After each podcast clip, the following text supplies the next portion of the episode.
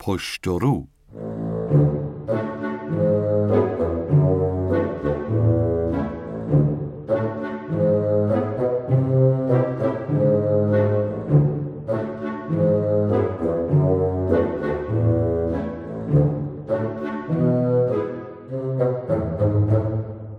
از خصایص ریشهدار و جدی و خانمان برانداز ما بحث شیرین ریاست. اگه در زندگی عبارت ید طولا رو شنیدید و نمی‌دونید باید کجا از اون استفاده کنید با خیال راحت می‌تونید اون رو هر جا که صحبت ریا و کارهای ما شد به کار ببرید. فرض بفرمایید آقای محترم متولد سال 1337 و آخرین باری هم که اقدام به بجا آوردن فریزه واجب کرده سال 1342 بوده که اونم به دلیل قلت سن در انجامش ناکام مونده. بعد در مجامع عمومی خاص و برای رسیدن به موقعیتی یا حفظ پستی یا دستیابی به شرایطی چنان در این باب داد سخن میده که شما گمان می‌کنید در مکه و در بین الحرمین ساندویچی داره و صبح و ظهر و شب فلافل و سمبوسه میده دست حجاج برای خدمت به زائران بیت العتیق. قشنگ خوشگل موشرابی. شما اسمای مبارک خداوندی مانند رحمان و رحیم رو با هی دو چشم می نویسی بعد میری پیش فلان مدیر یا مدیرک جوری با لحجه عربی حرف می‌زنی انگار آدم بیل به مغزش خورده و داره در اوقات فراغت شبکه العالم رو می‌بینه. دیگه میشه لطفاً لغاتی مثل پژمان یا گودبرداری یا گچکاری یا پشنگ کامکار رو با لحجه عربی تلفظ نکنی؟ در این مقوله خاص از خصوصیات ماست که در هر موردی که کمتر می‌دونیم بیشتر می‌تونیم ریا بورزیم. به این معنی که برفرض اگر اسممون سفتره و بهترین نمره ریاضیمون در طول سالهای تحصیل ده و بیست و پنج صدم بوده با ارفاق. وقتی می‌بینیم کسی که قراره سهمیه آرد نونوایی پسرخالمون رو بده یه دوره در یک مدرسه ریاضی درس می‌داده خودمون رو به طرف صفدر متمتیک معرفی می‌کنیم. کلا یه جوری هستیم که در امر خطیر ریاکاری گوی سبقت از یکدیگر می رو بایی. اگه در مورد استفاده از گوی سبقت رو بودن هم مشکلی دارید بدونید اینجا می‌تونید اونو با خیال راحت به کار ببرید. یه مثال رو اگه با هم دوره کنیم حساب کار تا ته یعنی تا فیها خالدونش دستتون میاد به اسامی فرزندان یه خانواده محترم نگاه می‌کنید. و می‌بینید برفرض دو پسر و یه دختر دارن. البته تعداد دختر و پسر مردم به ریا ربط مستقیمی نداره اما اگر کمی و فقط کمی به سال تولد این عزیزان و اسامی در واقع سیاق نامگذاریشون دقت کنید می‌بینید گاهی ریاکاری تا شناسنامه آدمیزاد هم نفوذ می‌کنه. فرزند اول آقا پسری است که متولد اوایل دهه پنجاه حدودا سالهای پنجاه تا پنجاه و چهار. اسم این شازده پسر گل رو گذاشتند کوروش. ردخورم نداره. خیلی هم خوب. آدم هر بار که صداش می‌زنه هخامنشیانش می‌گیره. اساسا به همین دلیل این اسم براش انتخاب شده که وقتی شاه مخلوع دقت کنید که تا پیش از پنجاه و هفت محمد رضا پهلوی شاه بوده اما مخلوع نبوده. این مخلوع رو بعدا شده.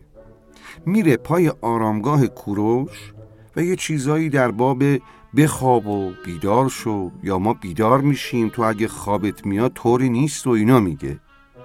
ما برای ابراز ارادت و همرنگی با زبان حاکمیت و نشون دادن اوج استحاله در مخلوق اسم می‌ذاریم کوروش. حالا کوروش یا داریوش یا خشایار یا هرچی متوجهید که.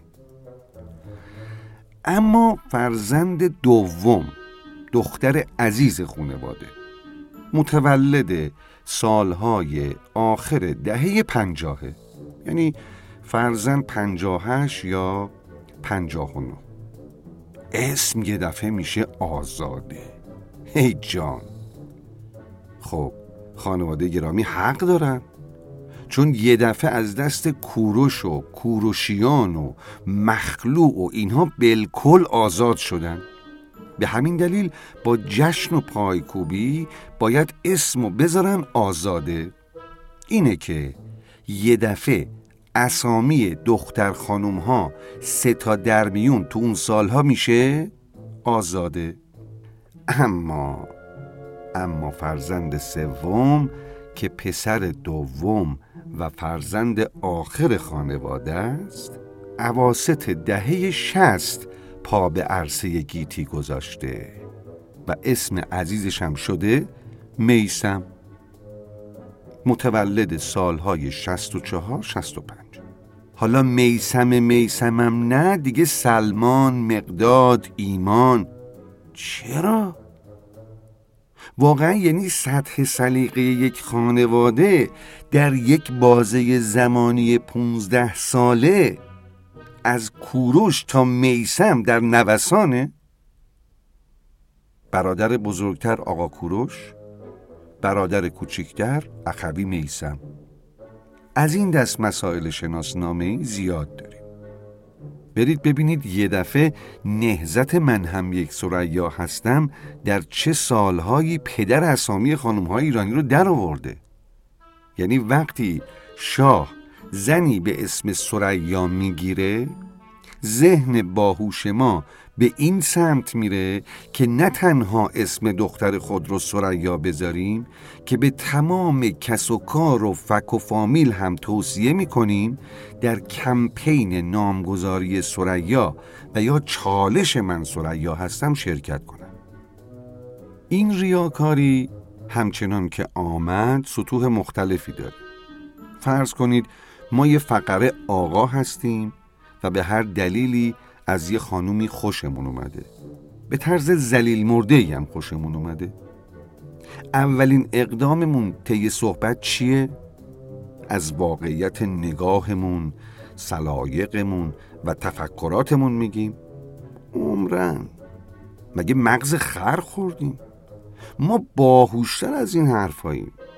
برفرض وقتی خانم داره در فاصله پنج متری ما با یکی از دوستاش حرف می‌زنه متوجه میشیم به تنیس علاقه منده. خب یه مشکل کوچیک وجود داره. مدرن ترین ورزشی که ما به عمرمون انجام دادیم علک دلک بوده. چی کار می‌کنیم؟ ریا می‌کنیم. به همین سادگی. یعنی خودمون یه مزخرف هستیم اما خیشتن رو یک چرند دیگه نشون میدیم. سری میپریم پای کامپیوتر رو جستجو می‌کنیم و بعد بی خود و بی جهت خودمون رو وارد صحبت می‌کنیم. اون وقت طوری از شراپووا حرف می‌زنیم و جوری راجر راجر اسم کوچیک فدرر تنیسور مشهور جهان می‌کنیم که طرف فکر می‌کنه ما رئیس فدراسیون تنیس ایران هستیم. خب عزیز من گیری مخ مربوطه رو تیلیت فرمودید پس فردا میگه نوواک چوکوویک چه کرد؟ شما فکر می‌کنید به خارجی فوش داده عصبانی میشین اما فوش نیست اسمه رافائل نادال هم حتی فوش نیست مرض داری مگه؟ گاهی در ریاکاری به مراتبی می‌رسیم که عرفا در سیر و سلوک بعد از هفتاد سال نمی‌رسن یعنی می‌خوایم مجوزی بگیریم بر فرض.